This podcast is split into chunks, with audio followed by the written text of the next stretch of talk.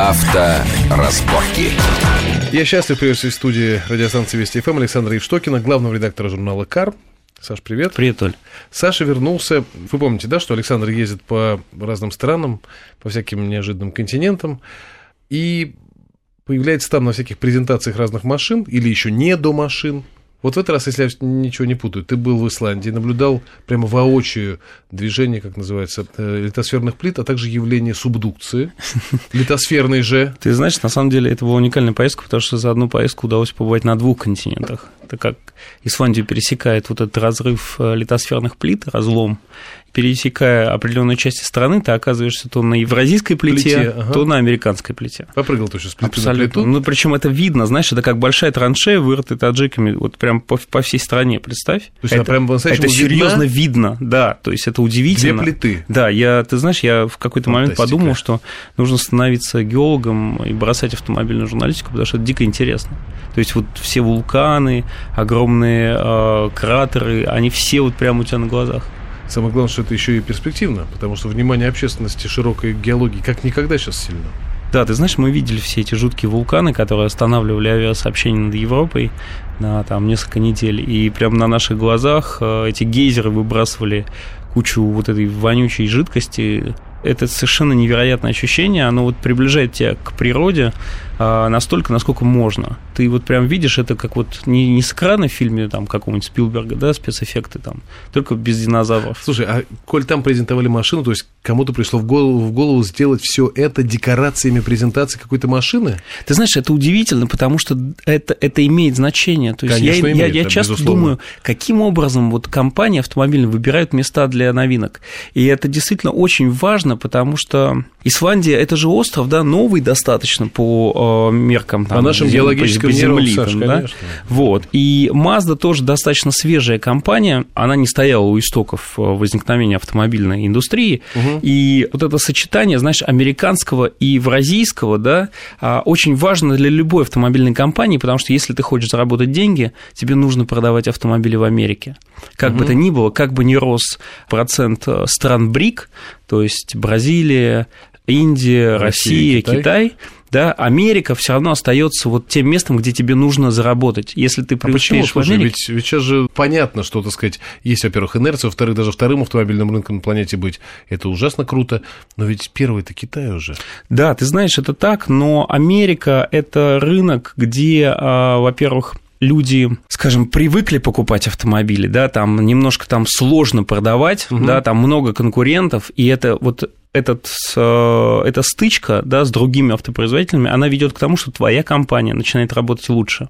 И для Mazda это очень важно, потому что Mazda находится в достаточно серьезном и сложном положении. Это очень маленькая компания, и у нее нет денег разрабатывать вот эти все новые Подожди, гибриды. А Mazda что, это, это такой инди как бы, инди-лейбл?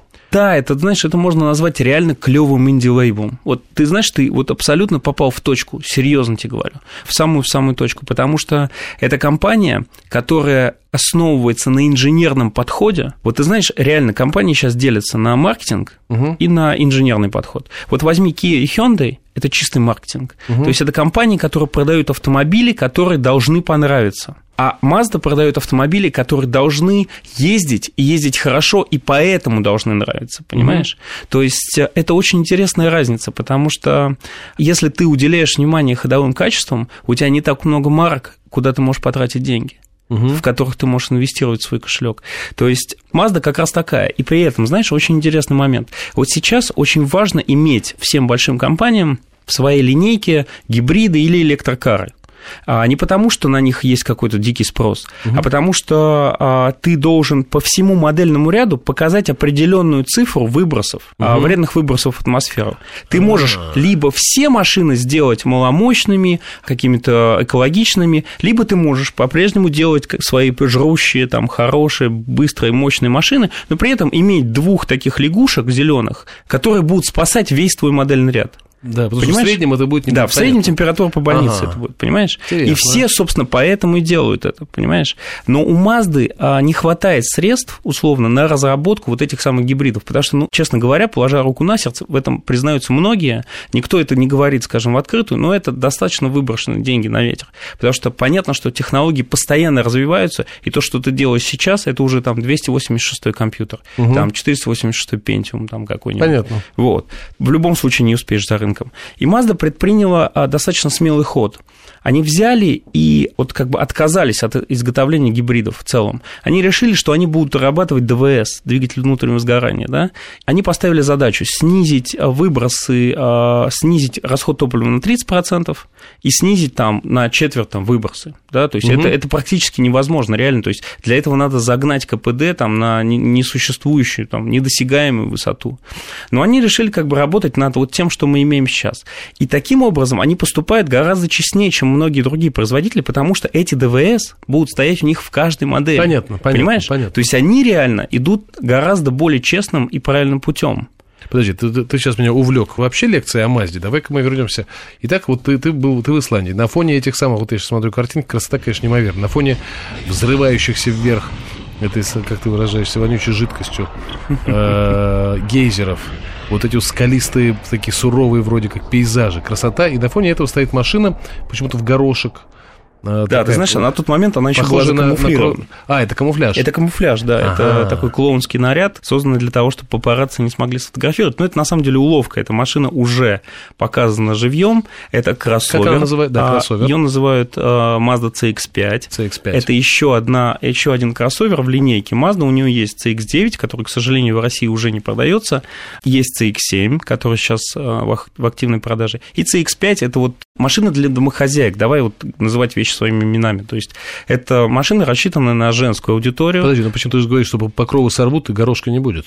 Горошка уже нет. И без него все равно будет для домохозяек. Ну, то есть я не имею в виду, что она, она прямо некрасивая, да, домохозяйки бывают, ты знаешь, достаточно симпатичные. Ты вот. мне рассказываешь. Да, ну, то есть э, здесь нет ничего стыдного, но просто по форм-фактору, да, эта машина, так скажем, рассчитана на э, маму там с ребенком, да, и, может быть, с какими-то заботами. И эта забота явно не как пройти э, там кольцо на Нюрнбургринге за 8 минут. То есть это, это немножко другие заботы. Угу. Это машина, которая на самом деле настолько важна, что даже сейчас вряд ли мы можем это полностью оценить. То есть на платформе вот этой Mazda CX-5 будут базироваться, по сути дела, самые главные машины Mazda будущего, а, будущих поколений. То есть Mazda 3, Mazda 6. Да, а, все будут нести в себе черты платформы вот CX-5. Угу. Это полностью новый автомобиль, никаких заимствованных узлов, новые подвески, новый кузов, новые двигатели, новые трансмиссии. То есть практически садясь в эту машину, ты видишь вот с чистого листа нарисованный автомобиль. Представляешь? Нарисованный и сделанный. Да, представляю. То есть а, они... А вот... ты говоришь, маленькая компания. Как мне рассказывали твои коллеги, автомобильные журналисты, новая нарисованная и воплощенная платформа – это миллиард. Это правда. И Mazda действительно взяла кредит а, на разработку вот этих новых а, моделей, и это деньги, которые они должны отбить. В том числе и вот э, за счет того, что они должны убедить нас покупать вот эти э, ДВС вместо гибридов. Угу. Понимаешь? Да, а, понимаю. Собственно, что они сделали? Они сделали э, новый дизель, и новый бензин. Новый бензин и новый дизель совершенно с каким-то невероятным, а, нестандартным каноном. Да? То есть они загнали степень сжатия бензинового двигателя до 14 к 1. Это уровень примерно Формулы-1. При mm-hmm. том, что машины из Формулы-1 не ездят, болиды из Формулы-1 не ездят по нашим улицам. И они взяли дизель и то же самое с ним сделали, только там степень сжатия опускается, наоборот, не поднимается, Понятно. как у бензина, а опускается. Я тебе хочу сказать, что я ездил вот на этом дизельном двигателе, это реально лучший дизельный двигатель лет за 10, который я видел. С ним может сравниться, наверное, вот пара дизельных двигателей, вот BMW, например, Audi, а, Volkswagen дизель. То есть это фантастический аппарат. То есть у него рабочий диапазон обычно очень короткий у дизеля, то есть там буквально а, тысяча, полторы-две оборотов. Mm-hmm. У него рабочий диапазон с полутора тысяч оборотов до пяти. То есть он, он крутится просто как бензин. Он достаточно неслышный, да, а он отзывчивый. Ты едешь прям как на бензиновой машине, у тебя улыбка в пол лица, понимаешь, ты выглядишь Слушай, как идиот за рулем. А ты же подошел к этим инженерам Мазды, намекнул им, что у нас есть своя специфика дизеля? Ты знаешь, у нас, да, они, собственно, понимаешь, проблема-то в чем, я тебе не договорил, они не собираются этот дизель поставлять к нам. А, да, да то есть они, понятно. В этом проблема. Уловили намек еще до его. Да, они э, видят большую, большую проблему в, дизель, в качестве дизтоплива, да, э, зимой, они боятся это делать. Они угу. сейчас э, проводят дополнительные исследования для того, чтобы понять, нужно ли им этот геморрой получать угу. здесь вообще. Вот. А пока на данный момент у них а, только бензиновый двигатель а, к нам собираются Понятно. А, завозить. И этот бензиновый двигатель, к сожалению, дефорсирован со 165 сил до, 5, до 150, и он делает машину реально скучной. К сожалению, вот на данный момент с этим да. бензиновым двигателем и с автоматом эта машина для домохозяек. С другой стороны, да, для домохозяек, ты сам говоришь, им же, когда домохозяйка садится в машину, если эта машина действительно для нее, она же не думает о том, как быстрее проехать. Какое там кольцо? Ну, ты можешь брать там Нюрбургринг, СПА. Нюрбургринг, да.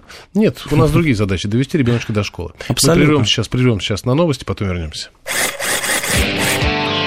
Авторазборки.